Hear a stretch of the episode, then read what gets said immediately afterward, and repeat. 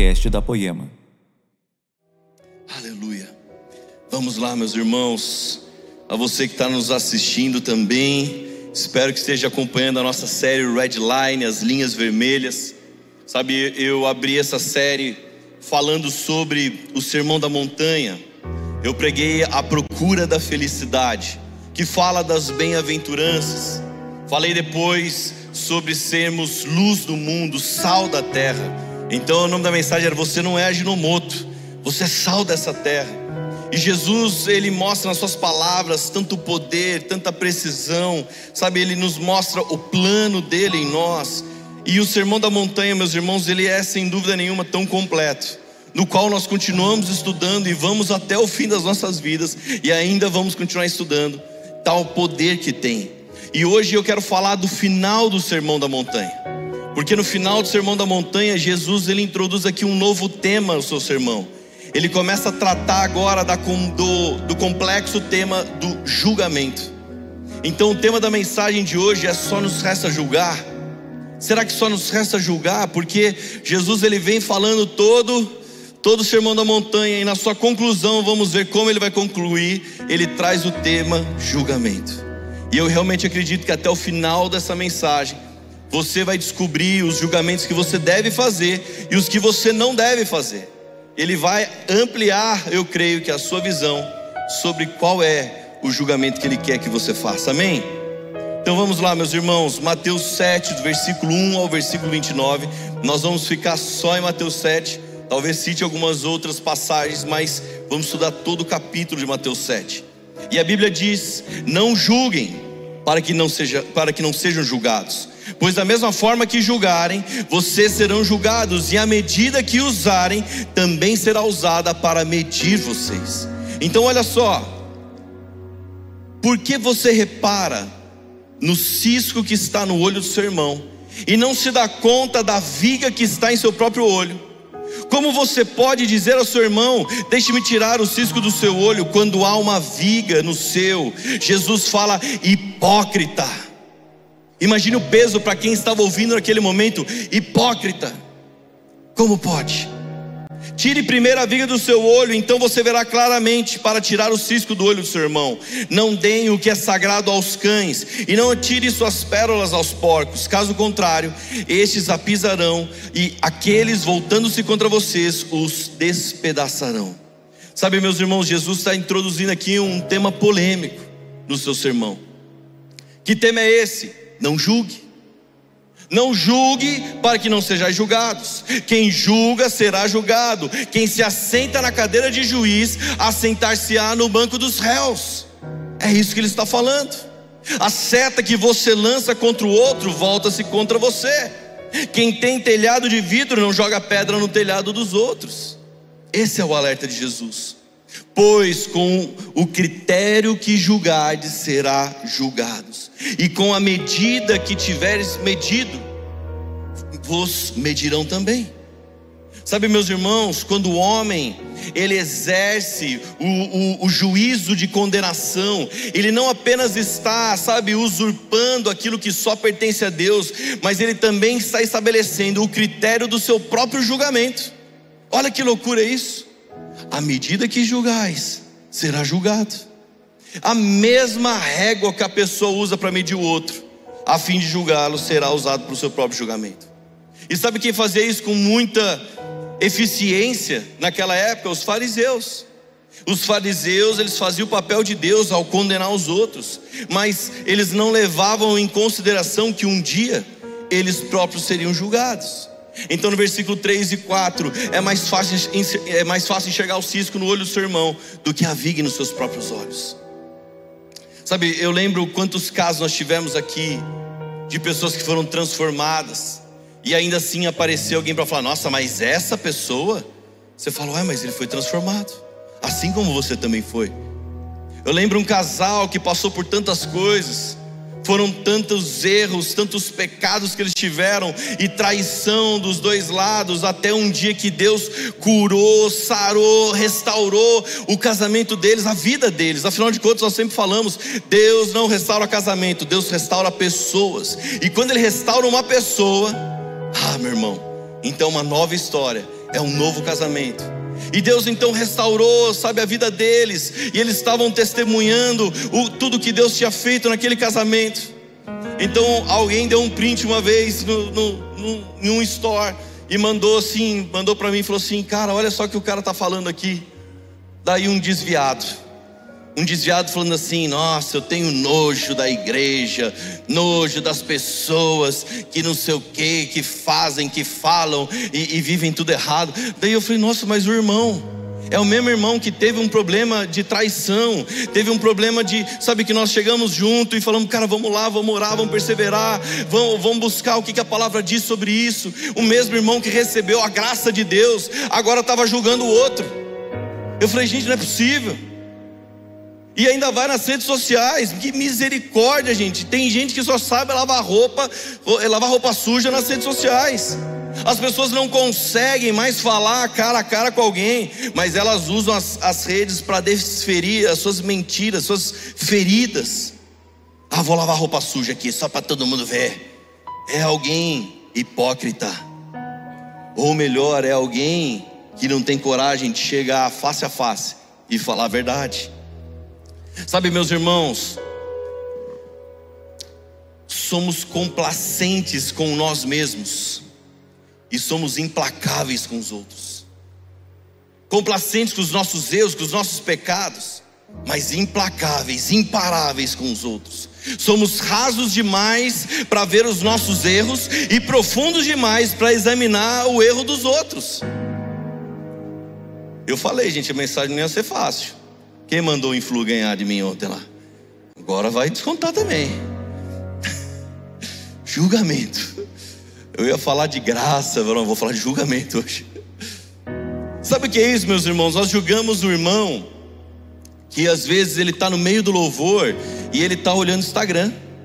A gente fala lá, o cara está mexendo no Instagram no meio do, da adoração. Só que era, sabe o que era para você estar tá fazendo? Era para você estar tá de olho fechado adorando o Senhor, não é para você estar tá olhando para o irmão que está no Instagram. Ele está errado, mas você também está errado. Isso é hipocrisia. É alguém que fala assim: Nossa, eu vou na igreja, ah, pastor, mas tem um, um irmão lá, uma irmã, nossa, acha que Deus é surdo, porque grita toda hora assim: Aleluia, glória a Deus. Deus é surdo, caramba. Daí sabe o que acontece? É alguém que no meio da adoração está julgando o irmão que grita, mas sequer consegue levantar a mão para adorar o Senhor. O louvor fala: Levanta sua mão, dá um grito ao Senhor, glorifica ao Senhor. O pessoal está assim, Amém. Mas quando estava na balada, estava lá, né? Subir em cima da mesa, na balada, né? fazer um monte de coisa. Mas o Senhor está, Amém. É, meu irmão, cuidado, é um julgamento. Quanta incoerência pode haver em nós por tantas vezes. Sabe, nós temos que ter o discernimento de não vê com lente de aumento o erro do próximo, o pecado do próximo, mas verdadeiramente ter uma clara visão, sabe, para talvez socorrer o irmão que está em desconforto.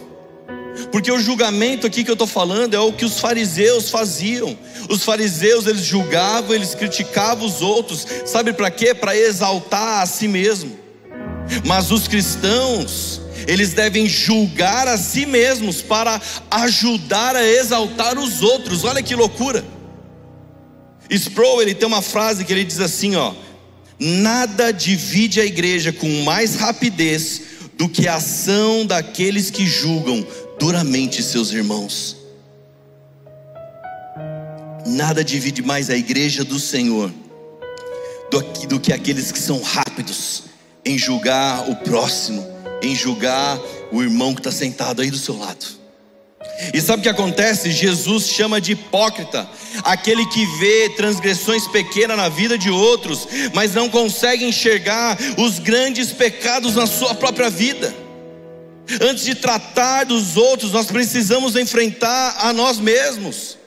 A gente está olhando demais para o terreno do vizinho, meu irmão, e estamos deixando de olhar para o nosso terreno, para a nossa casa. Puxa, está bagunçado aqui. A grama cresceu demais, eu preciso cortar. Tem muita bagunça aqui jogada. Tenho certeza que você sabe que eu não estou falando de um jardim. As características que nós criticamos os outros frequentemente são as mesmas que nós temos. Sabe, meus irmãos, agora entenda uma coisa: Jesus se refere a essa passagem à atitude condenável de julgar sem amor, a qual provavelmente vai acontecer pelas costas do próximo. E nós gostamos de rebaixar o outro para que nós mesmos pareçamos grandes. Sabe, é, é, é criticar o outro para que eu não pareça que eu estou errado. É o criticar o outro, falar assim: olha, irmão, você nossa, você está acima do peso. O irmão olha e falou: Você está fininho, né? Você está, ó, comeu um pudim de leite agora quase que inteiro. Tá magrinho, né, o garoto? Mas talvez a hipocrisia é exatamente isso. Os escribas e os fariseus, eles julgavam falsamente a tudo, a todos, até mesmo Jesus. E esse julgamento ele era, era, um, era, um, é, era um julgamento falso, alimentado por uma falsa justiça. E sabe, meus irmãos, olha só, o próprio Jesus, o próprio Jesus que falou no começo: não julguem. Sabe o que ele faz, versículo 5? Ele julga. Oh, que absurdo. Como assim? Jesus errou. Será mesmo que errou?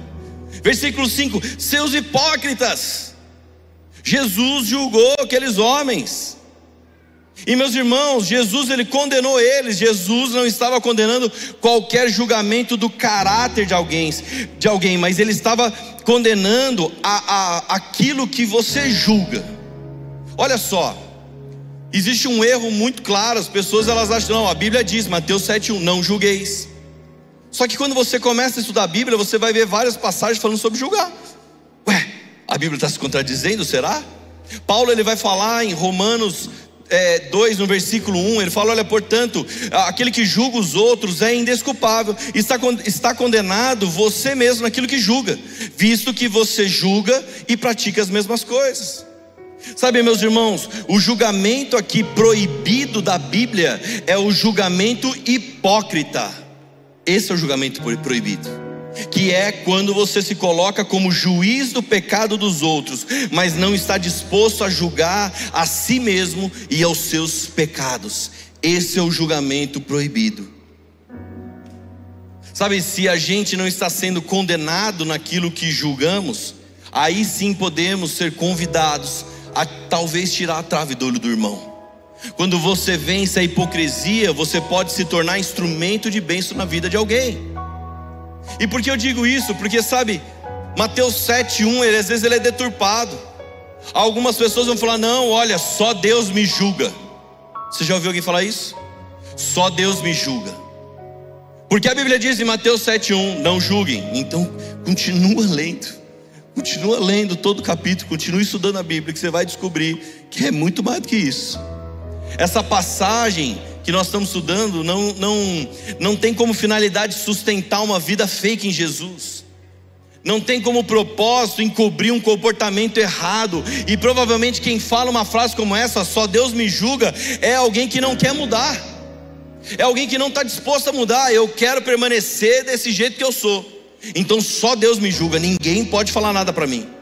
Então é como se eu usasse é, Mateus 7,1 como um versículo para blindar o julgamento e as críticas. Então, quando alguém tenta ajudar o outro no seu pecado, sabe provavelmente a frase seguinte: a igreja está me julgando. Quantos irmãos já saíram do nosso meio, porque quando nós fomos confrontar o pecado, a igreja está me julgando. É trabalho da igreja confrontar pecado, mas é o trabalho da igreja também estender a mão é ajudar você a, a, a, julgar as suas condutas, a sua prática de vida, a julgar aqueles que podem ser lobos no meio da jornada. É o trabalho da igreja. O que não é o trabalho da igreja é o de juízo hipócrita. Esse não é o trabalho da igreja. Diversos textos da Bíblia têm uma ênfase para que o povo de Deus aprenda a julgar então, quando alguém fala, não, mas a gente não pode julgar, pode sim, a Bíblia está ensinando sobre julgar, mas não é o julgamento, talvez, da forma como a gente vê. É um julgamento que primeiro nós fazemos uma autoanálise. Pera aí, eu estou julgando o irmão que está comendo pudim de leite inteiro, mas eu acabei de sair e comi um bolo de chocolate inteiro. Agora você troca o bolo e o pudim por um pecado. Amém? Sabe, meus irmãos, diversos textos da Bíblia nos vão, vão nos ensinar sobre aprender a julgar da forma correta. No livro de João, ele fala assim: ó, não julguei segundo a aparência, mas segundo a reta justiça. Opa! Então Jesus falou para não julgueis, mas depois ele está falando não julgue segundo a aparência, mas segundo a reta justiça. Paulo, mais à frente, ele vai falar na carta a Coríntios: ele fala, Estou falando a pessoas sensatas, julguem vocês mesmos o que eu estou dizendo. Olha só que incrível. O pregador está falando, falou: olha, julguem vocês mesmos o que eu estou dizendo. Outro dia eu ministrei uma palavra, não lembro qual foi, e eu falei, gente, duvide do que eu estou falando. Não acredite em tudo que eu estou falando. Sabe o que você faz? Duvida de tudo, falando, não acredito. Chega na sua casa, abre a Bíblia e vai ver se o que eu estou falando é verdade. Um cara mandou no meu Instagram, falou, caramba, cara, eu já ouvi um monte de, de pregação, mas olha, eu nunca ouvi o pregador falou, não duvide do que eu tô, não acredite no que eu estou falando, duvide.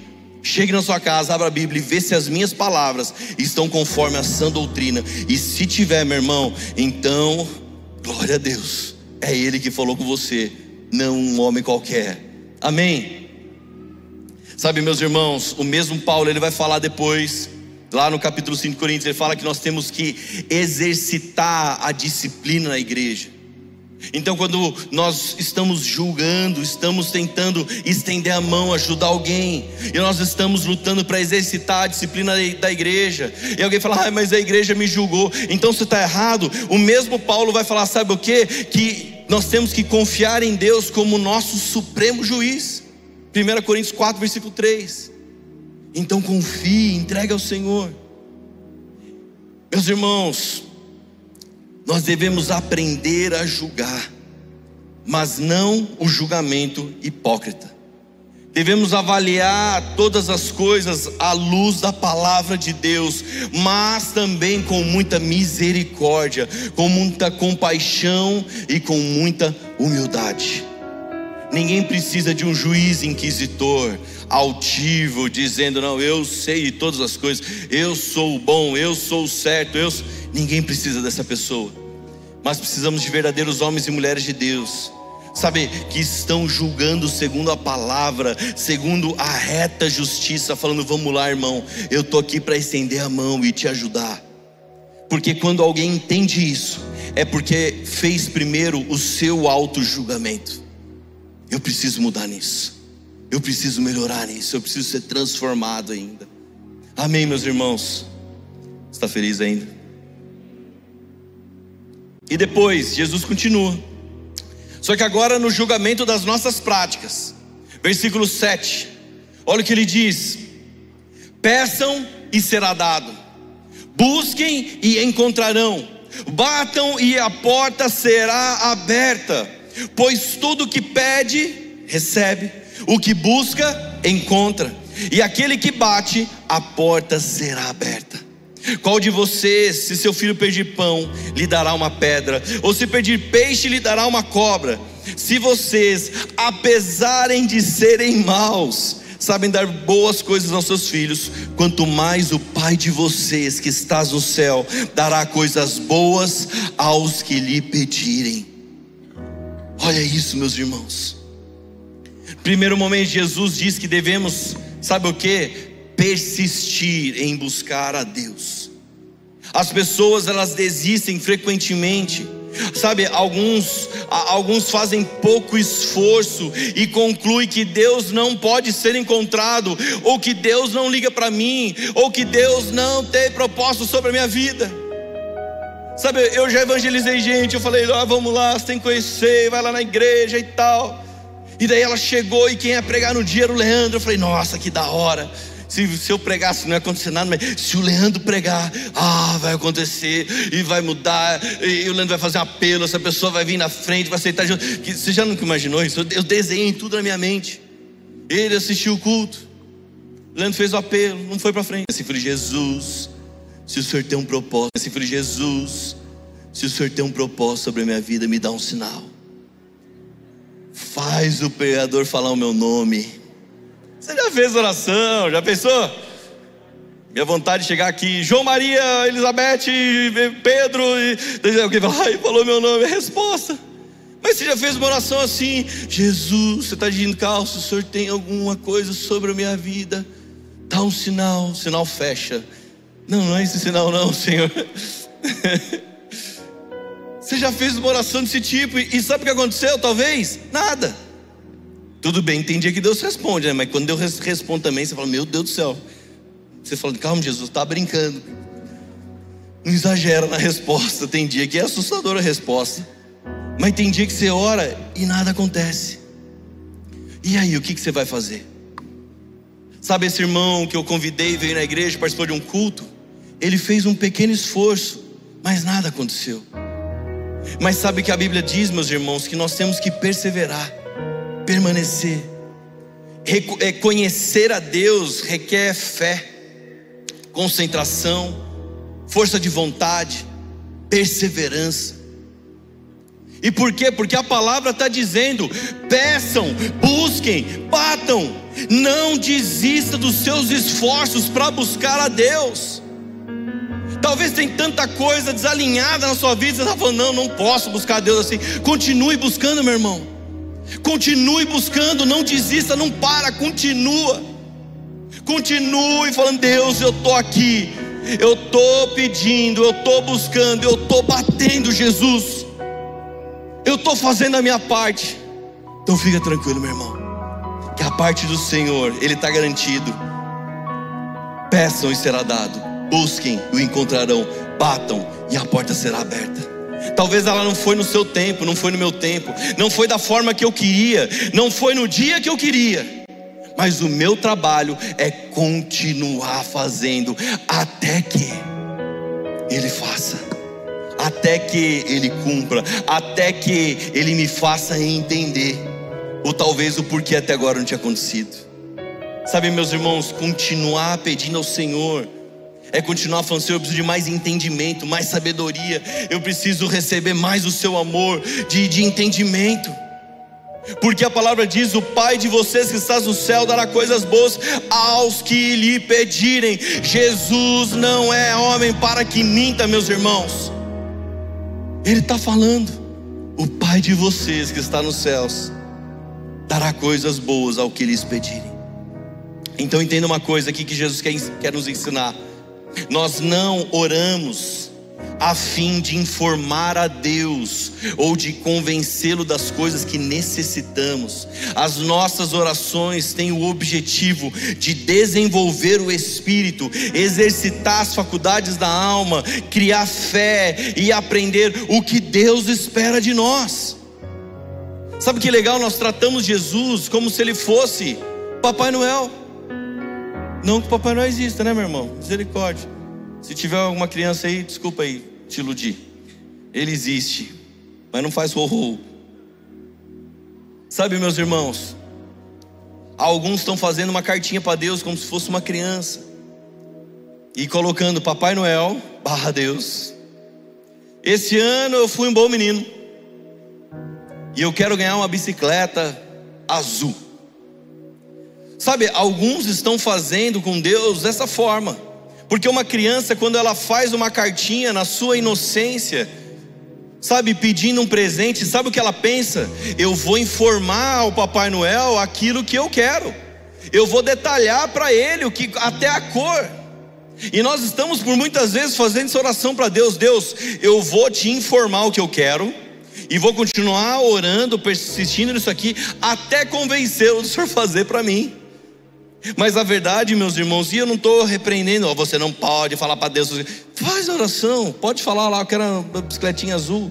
É que você cresce e muda, eu quero uma moto assim azul, um carro assim, um Opala, né, 70, mas tudo bem. E pode ser azul, é muito legal. Mas o que eu quero dizer para você é que o desenvolvimento da verdadeira oração, ela acompanha o desenvolvimento da nossa vida espiritual. E quando nós estamos orando, não é para informar Deus o que precisamos, não é para convencê-lo a fazer o que nós queremos, mas é para realmente desenvolver uma fé e um entendimento até do que Ele espera de nós.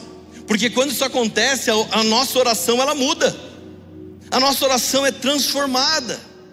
Amém, meus irmãos? Você está me entendendo? Aleluia. Versículo 12: Assim em tudo, façam aos outros o que vocês querem que eles façam a vocês. Olha só que interessante. Jesus está falando: não julgueis, vão ser julgados. Então ele traz todo o ensino. Depois agora ele está falando aqui, alinhando um, para que a gente faça um julgamento da nossa prática. Como tem sido a sua prática diária, a sua prática de vida diária? Vocês têm me buscado? Vocês têm batido a porta? Crendo no Pai que estás no céu, que vai dar o que vocês têm pedido? Se a sua oração estiver alinhada assim com os céus, então agora façam aos outros o que vocês querem que eles façam a vocês. Deixa eu te contar uma coisa: nós não podemos controlar o que os outros dizem a nosso respeito ou fazem conosco, mas nós podemos controlar o que nós dizemos a respeito deles e fazemos com eles. Nós podemos controlar isso. Ah, pastor, mas então, meu trabalho, olha, a pessoa está fazendo isso comigo, estou sendo perseguido no meu trabalho. Então faça o contrário. Deixa eu te contar uma coisa, isso isso está incluso. Sabe quando você compra uma coisa, é um pacote, e não tem como você separar as coisas? É tudo que está no pacote vem junto, sabe? Você entende o que quer dizer, né? Tem um pacote quando você assume uma liderança, quando você se torna o líder de EC, quando você se torna voluntário na igreja, quando você se torna pastor na igreja, tem um pacote que vem junto. E parte desse pacote, sabe o que é? As pessoas vão falar de você, as pessoas vão te criticar. Alguém vai reclamar de você, vai falar da sua roupa, do seu carro, alguém vai falar do seu cabelo, alguém vai falar do seu quê, alguém vai falar, alguém vai reclamar porque você falou uma coisa que ela achou que foi para ela e talvez até tenha sido e todo mundo vai criticar. Sempre vai haver reclamação, crítica, sempre vai haver julgamento. E sabe o que eu posso fazer com os irmãos que fazem isso? O contrário. Sabe, na minha humanidade, às vezes tem dia, tem gente que fala umas besteiras, e daí eu, eu tenho, gente, tem uma natureza aqui que a gente tenta matar constantemente. Às vezes tem um irmão que você fala assim, ah, quando eu ver aquele irmão, olha, eu, eu vou, Senhor, não me dá força, Senhor. O Senhor me dê força, ó. Não dá força, não, Jesus, dá paciência. Daí você entra na igreja, você vê o irmão, você está querendo uma mão ungida do Senhor. Daí você olha o irmão, o Espírito Santo vem, você dá um abraço, cara, oh, mano, me perdoa. Se eu abraçar alguém chorando é porque eu antes queria te dar um murro, mas agora o Espírito Santo pegou e falou, oh, mano, me perdoa. Ai meu Deus do céu, esse Jesus é terrível, gente. Sabe, meus irmãos, devemos pensar em fazer por eles, ao invés de fazer com e contra eles. Às vezes você está, sabe, criticando, reclamando porque alguém fez isso, aquilo, aquele outro com você, mas meu irmão faz o contrário. Alguém está tentando puxar o seu tapete, meu irmão, pega um café lá na empresa e leva para ele. Falou, cara, tá fazendo um café aqui, eu, eu trouxe aqui. Mano, tá aí. O cara vai achar que você pôs veneno no café, sei lá. Mas serve ele, meu irmão. Se ele está tentando puxar seu tapete, fala, cara, Ó, de todo mundo da empresa, cara, o fulano tem feito um bom trabalho. Começa a fazer diferente. Comece a julgar as suas práticas. Deixa eu te contar uma coisa, na quinta-feira, desde que eu, que eu assumi o pastor aqui da Poema Taubaté, uma coisa que sempre queimou muito meu coração era honrar todos os anfitriões. Nós temos vários GCs espalhados por essa cidade. E, e gente, nós fizemos um evento no final de 2022, ao invés de fazer no final de 23, fizemos agora no começo de 2024. Então fizemos um café, uma grande recepção, sabe, uma comida muito boa para honrar todos os anfitriões dessa, dessa igreja, todos aqueles que abrem a sua casa para receber um GC. E sabe por quê, meus irmãos? Eu falei para eles, falei, gente, eu sei que é muito difícil ser anfitrião, é treta ser anfitrião, meu irmão. O cara chega na sua casa, daí tem um irmão mais folgado, conversa, já põe o pé na parede. Você fala, irmão, você põe o pé na parede da sua casa, o que você está colocando a minha? Mas daí o anfitrião guarda para si, sabe? Tem um irmão que você, você chega, você senta assim no sofá, o cara fala, tem água? A vontade fala, não tem. Mas você fala, tem. Você vai lá, pega a jadeira, coloca água por irmão, daí agora que você senta o outro, eu também queria. Ele fala, o que você não falou quando eu estava de pé? Você vai lá pegar água de novo. Daí tem umas crianças que parece que o pessoal traz do, do circo de Soleil, ela pula do sofá na mesa, na mesa no lustre, e você quer falar assim, falando, meu Deus, cadê os pais dessa criança? Os pais estão assim, ai, meu filho, meu filho é muito, muito feliz, né? Ele é muito brincalhão. E você vê o menino assim, oh, vai cair o lustre na cabeça dele. Se morrer, morre em casa ainda, na minha casa. Oh, meu Deus do céu. É difícil. Aí tem um outro irmão que vai no banheiro e entope o vaso. Meu Deus. Eu, eu tô uma vontade de citar nomes aqui, mas eu, eu não vou fazer isso. Porque seria um julgamento agora. Olha, mas que vontade de falar, mas eu não vou falar. Mas sabe, reuni todos os anfitriões lá e eu falei assim, gente, vocês estão de parabéns. Porque mesmo assim, mesmo com todos esses problemas, com toda a gente folgada que às vezes vai na sua casa, gente sem noção, criança terrível, você continua abrindo a sua casa para o Senhor. E sabe, tem gente que entra na sua casa e saiu talvez de um dia de trabalho tão difícil, um dia de tanta luta, um dia em que o trabalho dele parece que todo mundo quer mal e ele chega na sua casa e encontra um ambiente de paz. Alguém que talvez quando está na sua casa e com a sua esposa, é, parece que a faixa de Gaza é só treta, é só guerra. E de repente essa pessoa chega no GC que é no seu lar e fala: Meu, essa casa é diferente. Eu falo parabéns, porque vocês têm feito da igreja do Senhor ser possível. Se a igreja, essa aqui, da Save 563, fechar as portas, se a prefeitura, o governo, se alguém lacrar que ó, é proibido ter igreja, que não vai mais ter igreja, a igreja do Senhor vai continuar na casa de cada um dessas pessoas. Eu falei, gente, eu preciso honrar muito vocês. E sabe o que vocês estão fazendo? Vocês estão fazendo pelo próximo, o que talvez vocês ainda não receberam. E o dia de hoje para que vocês recebam um pouco de tudo que vocês têm dado. Sabe, meus irmãos, comece a julgar a sua conduta, a sua prática. Comece a julgar se você tem feito pelo outro o que vocês querem que façam por você. Amém, meu irmão. Sabe a mentalidade de minoria? O que que o governo vai fazer por mim? O que que a igreja vai fazer por mim? O que que as pessoas vão fazer por mim? O Evangelho é o contrário. O que você vai fazer para as pessoas? O que você vai fazer para o Brasil mudar? O que você vai fazer para a sua igreja se tornar melhor? O que você vai fazer para os mais necessitados? É isso, meus irmãos. Então, olha só, depois Jesus continua. Agora o julgamento dos dois caminhos. Versículo 13: Entrem pela porta estreita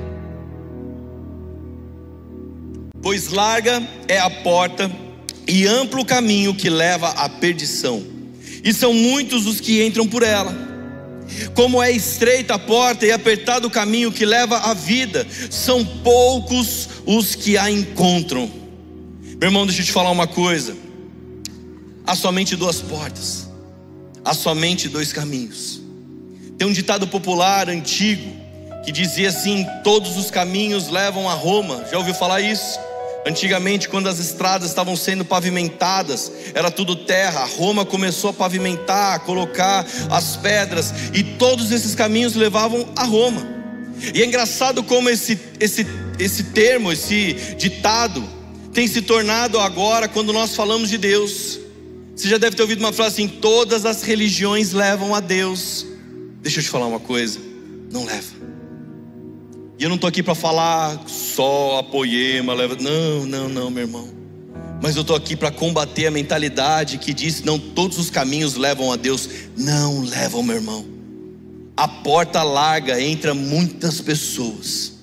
Pelo caminho largo transitam multidões. Nesse caminho tudo é possível, nada é proibido. E esse caminho é o que conduz à perdição. Agora a outra é a estreita e são poucos os que entram por ela. E sabe por quê? Porque o caminho é apertado, são poucos os que o encontram.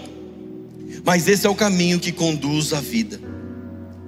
Em primeiro lugar, meus irmãos, o caminho da perdição é a estrada das liberdades sem limites. É a estrada que te seduz. É a estrada do dinheiro fácil. É o caminho quando você recebe no seu WhatsApp, olha, trabalhe uma hora por dia no seu sofá e ganhe 15 mil por mês. Você fala, oh meu Deus, é isso que eu estou precisando, ó, oh, que bênção. Eu acho que não encontrei ninguém que está ganhando isso fazendo isso aí. É um caminho largo, seduz. O mundo oferece prazeres, diversões, riqueza, sucesso, fama e não exige nada em troca. E eu não estou condenando essas coisas, mas nessa estrada das facilidades, meus irmãos, é praticamente proibido proibir. Tudo pode, nada a ver, não tem problema nada dessas coisas. Esse caminho é espaçoso e o homem ele é convidado a desfrutar de todos os prazeres. E nessa jornada de prazeres imediatos, nada é sonegado ao homem, mas esse caminho provavelmente ele está congestionado de tantas pessoas que estão sendo conduzidas à perdição. Agora o caminho estreito, meu irmão. Ah, o caminho estreito. O caminho estreito é o caminho da vida, que é o caminho de uma estrada de renúncia. Talvez para você entrar, você vai ter que deixar algumas bagagens. Você vai ter que deixar talvez a sua reputação, você vai ter que deixar para trás as suas conquistas mundanas. E você vai chegar numa porta estreita, você vai falar: "Deus, mas eu tô aqui, eu quero entrar. Olha tudo que eu construí, olha tudo que eu fiz". Deus vai falar: "Não dá para entrar com isso tudo. Deixa essas coisas. Deixa essas coisas. A cruz não é para amadores. Nunca foi, nunca será. O caminho estreito, ele é sinuoso, ele é íngreme, ele é apertado, ele exige renúncia, sacrifício, ele exige esforço, e são poucos aqueles que o encontram, mas o seu final é a glória da vida eterna. Esse é o final dele.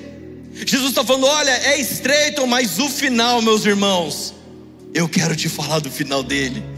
Ah, comece a julgar, meu irmão qual caminho você tem decidido levar a sua vida? Qual caminho você tem conduzido a sua vida? Então Jesus continua. Agora o julgamento das ovelhas e dos lobos. Versículo 15. Cuidado com os falsos profetas. Eles vêm a vocês vestidos de peles de ovelhas, mas por dentro são lobos devoradores. Vocês o reconhecerão por seus frutos. Pelos seus frutos vocês os reconhecerão. Sabe, meus irmãos, em primeiro lugar, os, os falsos profetas, eles podem parecer inofensivos. Os falsos profetas, eles são lobos, mas que se apresentam como ovelhas. São assassinos da verdade. Eles podem até mesmo andar com uma Bíblia debaixo do braço. Pode ter uma voz sedosa, mas seus dentes são afiados. Pode parecer inofensivos, inofensivos, mas são lobos devoradores. Os falsos profetas já existiam no Antigo Testamento, existiam quando Jesus caminhava entre nós e continua existindo até hoje. Jesus ele prediz a vinda de falsos cristos, falsos profetas. Ele vai falar depois no capítulo 24 de Mateus que alguns surgiriam como se fossem anjos de luz.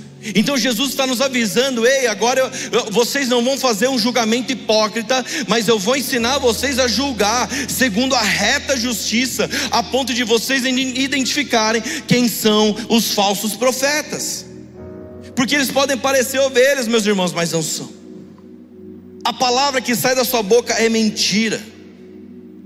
Tanto a sua doutrina como a sua vida são pervertidas suas palavras, as suas obras são carregadas de veneno. Um falso mestre nunca será um padrão de santidade e nem jamais andará de forma piedosa.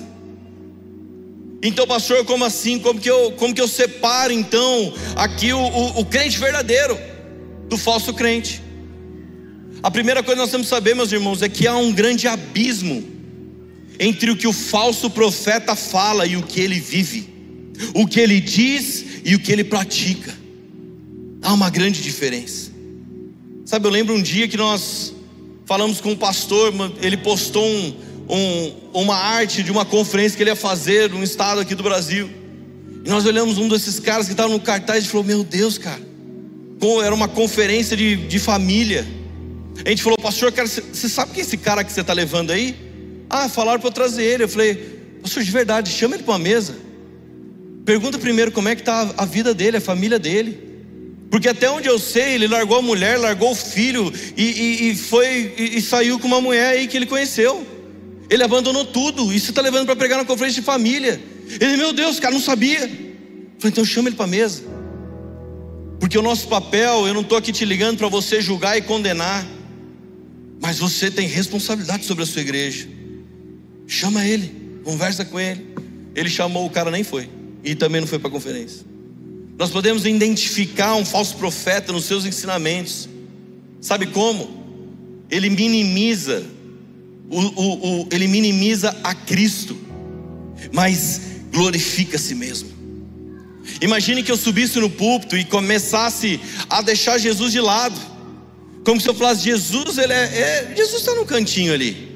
Mas olha, gente, eu vou falar agora daquilo que eu tenho feito eu vou falar da minha glória, eu vou falar do meu vice-campeonato na Copa Gás. Olha, eu fui o melhor jogador do time. É mentira, não fui, né? Mas eu fui o melhor jogador do time, e não sei o que, mas eu fui injustiçado. Imagine, você começa a glorificar a si mesmo, e de verdade, eu estou cansado de ouvir pregação assim que parece que o testemunho pessoal da pessoa está mais embasado em elevar o nome dele do que elevar o nome de Cristo. Sabe o que eu quero dizer para você, meus irmãos? Tudo que tem acontecido nessa igreja é para a glória de Deus. Quando alguém fala alguma coisa, cara, que da hora que tem acontecido lá, né? Nossa, mano, eu vi que você fez um negócio legal. E eu sabe que eu respondo, eu falo, cara, apesar de mim, Deus tem feito uma obra incrível. Apesar de mim, apesar das minhas falhas, apesar das minhas limitações, Deus tem sido tão bom, cara. Deus tem feito uma obra incrível para honra e glória dele. O falso profeta puxa a glória para si. Há um grande hiato entre a sua teologia e a sua ética, entre o seu credo e a sua conduta. E deixa eu te falar, esses falsos crentes, eles vão pleitear no dia do juízo final, sabe o que? O reconhecimento das suas obras. Que reconhecimentos são esses? O que, que ele diz? Nem todo aquele que diz Senhor, Senhor, será, mas apenas. Peraí, Olha lá, versículo 22: Muitos me dirão naquele dia: Senhor, Senhor, não profetizamos em Teu nome, em Teu nome não expulsamos demônios e não realizamos muitos milagres. O falso profeta ele vai falar: Senhor, mas sabe o que eu fiz no Teu nome? Eu fiz todas essas coisas. Sabe qual a resposta de Jesus? Nunca os conheci. Presta atenção que nenhuma dessas obras aqui é natural. As obras mencionadas são sobrenaturais.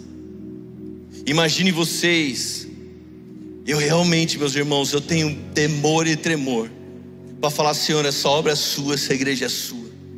Que a gente nunca perca isso. Que a gente nunca perca, porque o Senhor é a rocha dessa igreja.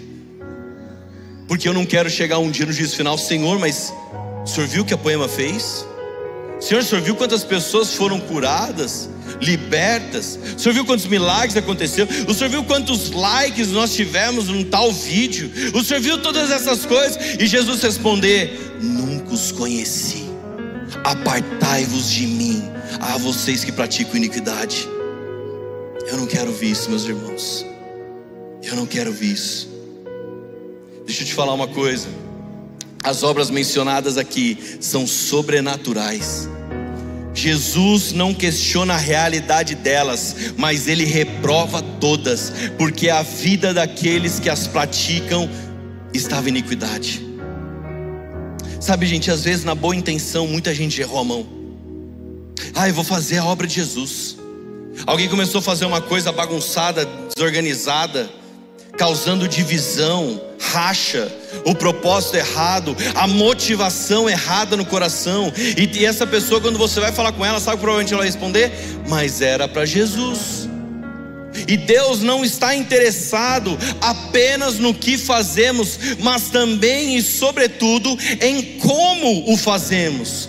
Deus requer a obra certa, a motivação certa, alinhada com uma visão, alinhado em obediência. Sabe, meus irmãos, Ele quer verdade no íntimo. Aquilo que você faz não pode ser diferente daquilo que você diz crer. Isso é muito sério. E um verdadeiro crente aqui, ele é conhecido pela sua obediência.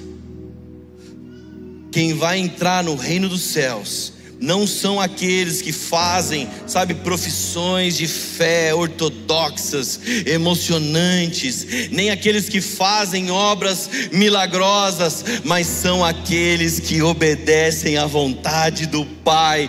Não é, não é, não é possível substituir obediência por performance, não dá. E sabe o que você encontra hoje e sobra? Gente fazendo performance. Gente muito bom fazendo uma grande performance. Mas no dia do juízo final, Jesus vai falar: Nunca os conheci. Apartai-vos de mim. Nesse mundo, o joio está misturado com o trigo. Mas no dia do juízo, os falsos crentes serão desmascarados e eles ouvirão o seu veredito do reto juiz. O juiz reto que vai falar: Nunca vos conheci. Então, meus irmãos, tá dura a palavra aí? Culpa do influa, do influa. Até travou a língua aqui, ó. Culpa do influa. Fala pro irmão do seu lado, é culpa do influa. Essa palavra está muito dura. Comece a julgar o seu coração. Comece a julgar se você tem sido um lobo ou uma ovelha. Comece a julgar se você tem andado por obediência ou se você tem andado por uma motivação errada. Se você tem andado, sabe, por fazer coisas para dizer, mas Jesus, eu fiz para você. Jesus fala: Não, para mim não foi. Você fez para você ter um nome, você fez para você ter um cargo, você fez para você ter likes, seguidores, mas para mim não foi. E depois, vamos lá, último ponto dessa mensagem, penúltimo na verdade, julgamento dos alicerces. Como eu gosto dessa passagem. Versículo 24: Portanto, quem ouve essas minhas palavras e as pratica é como um homem prudente que construiu a sua casa sobre a rocha. Caiu a chuva, transbordaram os rios, sopraram os ventos e deram contra aquela casa, e ela não caiu, porque tinha seus alicerces na rocha. A rocha de novo. Mas quem ouve essas minhas palavras e não as pratica é como um insensato que construiu a sua, casa sobre a areia. Caiu a chuva, transbordaram os rios, sopraram os ventos e deram contra aquela casa, e ela caiu, e foi grande a sua queda. Meus, meus irmãos, Jesus termina o seu célebre sermão citando dois construtores, duas casas, dois fundamentos. A parábola da casa edificada, sabe, fala sobre a importância de aplicarmos os fundamentos da palavra de Deus na nossa vida. Então, a casa do prudente, quando a casa do insensato foram provadas, Charles Spurgeon ele fala que de alto a baixo, de todos os lados, vieram as provações: a chuva, inundação, vento. Nenhum anteparo interposto por, por, para evitar que aquela casa sofresse, para que aquela casa fosse atingida. Sabe o que eu quero dizer para vocês, meus irmãos? Na parábola do prudente e do insensato, aqui Simplesmente Deus está garantindo uma coisa: aquele que ouve as minhas palavras e as pratica. Não é sobre aquele que apenas ouve, mas o que ouve e pratica. Ele constrói sua casa sobre a rocha. E quando ele constrói sua casa sobre a rocha, Deus está garantindo uma coisa: sabe o que? Que ele não vai sofrer aflição, que ele não vai ter dias de luta, ele vai, mas se a sua casa está sobre a rocha, meu irmão, ela permanece de pé, mas o insensato é aquele que ouve e não pratica, e daí quando vem os dias difíceis, batem contra aquela casa, ela cai, e por quê? Porque ela é construída sobre areia. E sabe o que alguns pensam? É que pelo fato do homem prudente obedecer ao Senhor, ele não vai passar por momentos difíceis.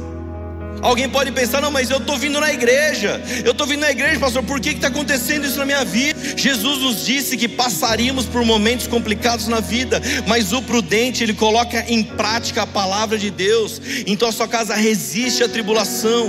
Todo aquele que pratica a palavra de Deus tem condições de resistir às tribulações e aos desafios da vida. Agora, sabe qual o problema? É que o insensato ele está mais preocupado com a aparência da sua casa. Ele está preocupado em qual é o revestimento que ele vai colocar, qual é a cor da parede. Ele está preocupado, talvez, em ostentar essa casa para todos. Mas o prudente, ele está preocupado em cavar. No livro de Lucas diz que ele cavou fundo até encontrar rocha. O prudente, ele cava, continua cavando até que ele encontra a rocha. E quando ele encontra a rocha, agora sim eu posso construir um empreendimento sobre ela. Todo aquele que quer construir empreendimento, alguém quer casar, construa sobre a rocha. Alguém quer ter filhos, construir uma família, faça sobre a rocha. Alguém quer construir uma empresa, faça sobre a rocha. Eu quero ter um ministério, faça sobre a rocha que é Cristo. E sabe qual garantia você tem, meu irmão? Os dias difíceis vão vir, mas a sua casa não vai ser abalada a sua casa permanece de pé, a sua estrutura está muito bem fundamentada. O construtor sábio investe no fundamento, ele investe naquilo que ninguém vê, para dar segurança durante a tempestade. Sabe, se você, talvez você esteja aqui, você fala, pastor, um dia eu quero casar. Então sabe o que você faz? Começa a cavar. Para encontrar a mulher, não, para encontrar rocha. Talvez você até tenha a, a, a, namorada, a noiva do seu lado, o noivo, a noiva, não sei. Você até tem. Mas começa a cavar nesse relacionamento e encontrar a rocha. Meu irmão, se você não encontrar a rocha que é Cristo, pula fora desse relacionamento. Sai fora. Ah, pastor, mas eu já casei, e agora? Eu não fiz, não encontrei rocha nenhuma e casei. Então, meu irmão, então agora vocês dois vão cavar junto. Você junta sua mulher, dá uma pá para ela, e você a outra. Nós vamos cavar no nosso relacionamento até encontrar Jesus. A nossa casa está sobre Jesus. Não é, não é que Jesus ele, é, ele, ele está no topo de uma pirâmide. Ele é o centro. Tudo começa nele, a partir dele. Então, quando você encontra essa rocha, você pode construir, você pode edificar. Ah, pastor, quero ser empresário. Então construa sobre o fundamento de Cristo, com propósitos, com os valores, princípios. Sabe interessante, talvez você já tenha visto algum casal de famoso que era um exemplo, parecia um casal perfeito, aquele casal de margarina sabe, aquele sorriso perfeito dos dois, uma família linda, maravilhosa, e daí se seguia no Instagram e de repente se olhava, um fazia declaração para o outro todo o tempo. Ela postava: Olha, meu marido é um exemplo, ele, ele faz a janta para mim, ele lava a louça, e façam isso, homens, em nome de Jesus. A mulher postava isso e falava: Uou, de repente o homem postava: Olha que mulher incrível, ela não briga comigo, ela deixa eu jogar futebol de segunda-feira, aleluia, sabe? sabe? Aquela coisa, você fala: Nossa, esse casal é perfeito, os filhos são perfeitos, e de repente você vê a notícia que o casal separou que, que você pensa na hora? Ué, o que aconteceu? Não eram perfeitos, não eram incríveis. Sabe, é um casal que construiu uma aparência muito boa. Talvez se você olhar o feed do Instagram deles, você fala: Meu Deus, que feed incrível! Olha isso. Mas talvez se você olhar o feed do, do pastor José, pastora Cida, vai ter umas, umas fotos meio tortas lá meio bagunçado, aquele sorriso meio, meio torto assim, sabe? Mas é um casal que construiu a sua vida sobre a rocha. E já são 45, 7 anos, quanto? 47 anos? De algumas boas tempestades, mas a casa permanece de pé, meus irmãos. Alguém está construindo a sua vida sobre areia. O dia mal vai chegar. O dia de luta vai chegar se já não chegou. Pastor está falando isso para ficar com medo? Não, eu estou falando para você que se ainda dá tempo, começa a cavar agora. Começa a cavar agora e encontra a rocha que é Cristo. Depois de você encontrar ela, meus irmãos, edifique o seu sonho, o seu propósito, o seu ministério. Não é a força do seu braço. Talvez a força do seu braço esteja só na perseverança em buscar e aquele que busca, o que, que nós lemos? Encontrará. Ah, meu irmão, aquele que busca a rocha encontrará. Persevera mais um pouco, continua mais um pouco. Para encerrar o sermão da montanha, agora vem o julgamento do pregador, versículo 28.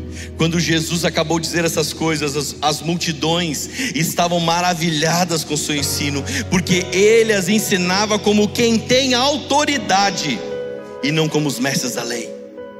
Deixa eu te falar, quando Jesus termina, as multidões estavam chocadas, fora de si, maravilhadas sabe, maravilhadas por causa do conteúdo, da forma. E, e, Jesus ele não ensinava apenas a verdade, mas ele ensinava como quem tem autoridade. Jesus não era um hipócrita como os escribas que falavam e não faziam. Ele é avalista das suas palavras. Olha só, meu irmão, pensa, ele é o avalista das suas palavras. Hernandes Dias Lopes ele fala que Jesus ele não é o alfaiate do efêmero, do passageiro, do transitório, mas ele é o escultor do eterno. Enquanto os doutores da lei, os escribas, eles frequentemente eles citavam as tradições, sabe, a, a, a forma com argumentos, interpretações. Jesus ele falou com uma nova autoridade, sabe qual era?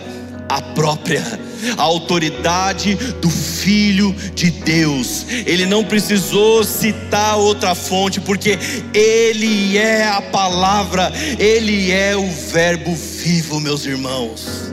Ei, aplauda o nome dEle. Ele é.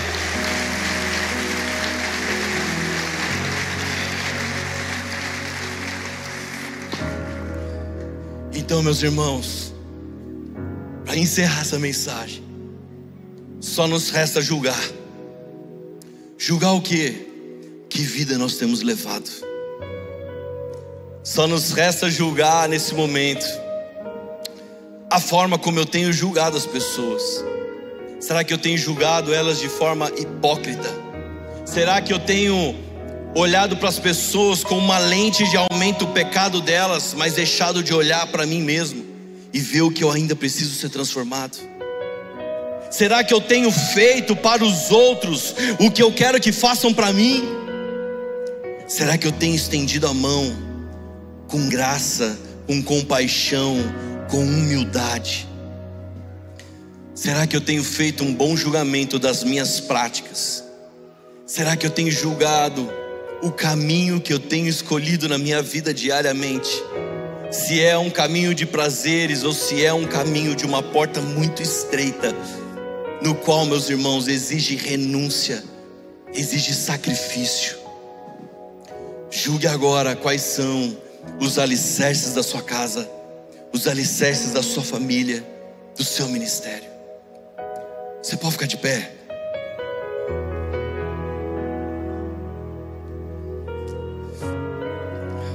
Às vezes a gente julga que um culto ele tem que acabar sempre de uma mesma forma.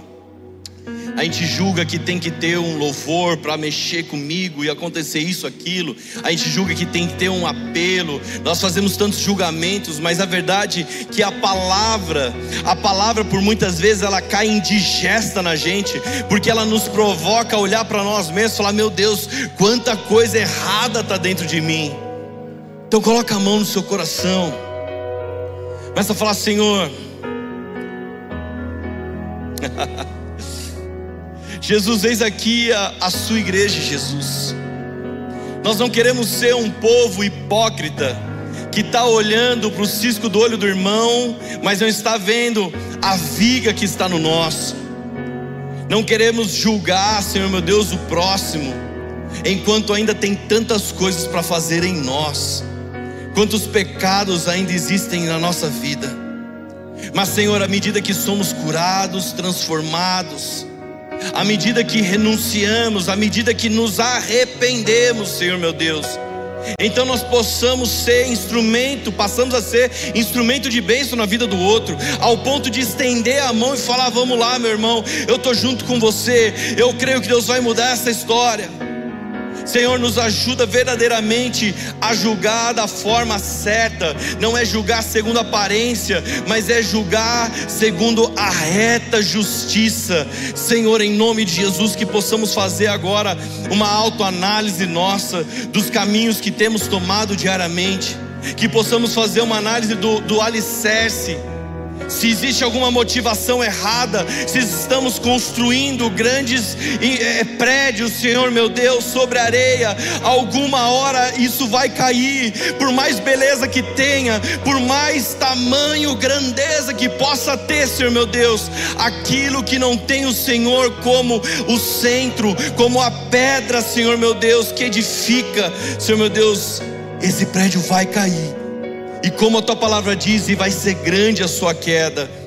Senhor, eu declaro em nome de Jesus famílias edificadas sobre a rocha, ministérios edificados sobre a rocha, Senhor meu Deus. Essa igreja edificada sobre a rocha, Senhor. Quantas tempestades já tivemos aqui, quantos ventos já bateram aqui, inundações, e a sua igreja permanece de pé, e não é por causa de um homem, não é por causa da placa da igreja, mas é porque os alicerces estão na rocha que é Cristo. Então, Pai, em nome de Jesus, que possamos edificar tudo aquilo que temos orado, pedido, todas as bênçãos que queremos, Senhor meu Deus, que a gente possa cavar fundo até te encontrar. E quando te encontrarmos, Senhor meu Deus, quando te encontrarmos, nós cremos no teu poder, nós cremos na tua graça, na tua misericórdia, e nada, e nada vai nos abalar.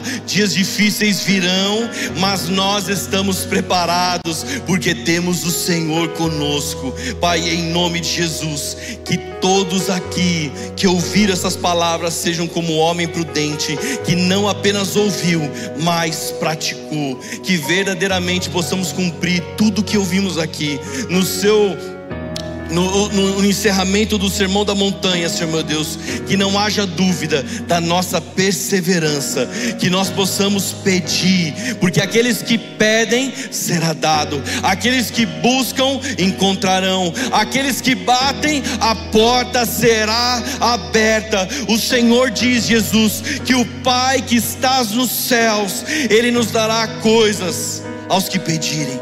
Então, Pai, em nome de Jesus, em nome de Jesus, declaramos que Tu és soberano. A nossa vida é Tua, nossa casa é Sua. O Senhor é a rocha. O Senhor é a rocha. Se no meio da jornada a gente pensou em desistir, se no meio da jornada a gente cansou e falou: não, não é possível, Deus não tem um propósito sobre a minha vida, Deus não me ama, Deus não vai fazer esse milagre, Deus desistiu de mim, Deus não me ouve, Senhor meu Deus, transforma todas essas falas em verdadeira perseverança para continuar cavando e cavando até te encontrassem. O Senhor garantiu: aqueles que buscam o encontrarão o encontrarão, Senhor. Que possamos te encontrar em tudo que fazemos. Que não haja falsos profetas, Senhor meu Deus. Que o falso profeta não seja eu, não seja o irmão que está ao meu lado, mas verdadeiramente como uma igreja saudável, uma família espiritual que nós somos, Senhor. Que sejamos homens e mulheres posicionados que declaram que creem na tua soberania e que julgam sim aqueles que estão ao nosso redor, mas um julgamento de estender a mão e auxiliar o próximo sempre. É isso que nós oramos, Pai, nessa noite, pelo teu santo nome, para a honra e glória do teu nome sempre. Obrigado, Jesus. Obrigado, Jesus, porque a cada tempestade nós descobrimos e às vezes até mesmo relembramos se esquecemos que o Senhor é o alicerce de tudo que tem acontecido aqui, de tudo que aconteceu até aqui. No nome de Jesus, te glorificamos e exaltamos. Amém e amém. Aleluia. Você está feliz ainda? Então aplaude o nome dele. Aleluia, Jesus. Te louvamos, te exaltamos, Senhor. Tu és soberano, Senhor. Tu és soberano. Agora, meus irmãos, Antes de você ir embora, você vai falar para o irmão que está do seu lado assim: meu irmão, continua cavando, cava fundo, meu irmão, até encontrar Jesus. Deus abençoe a sua vida, uma semana abençoada, incrível em Jesus. Aleluia.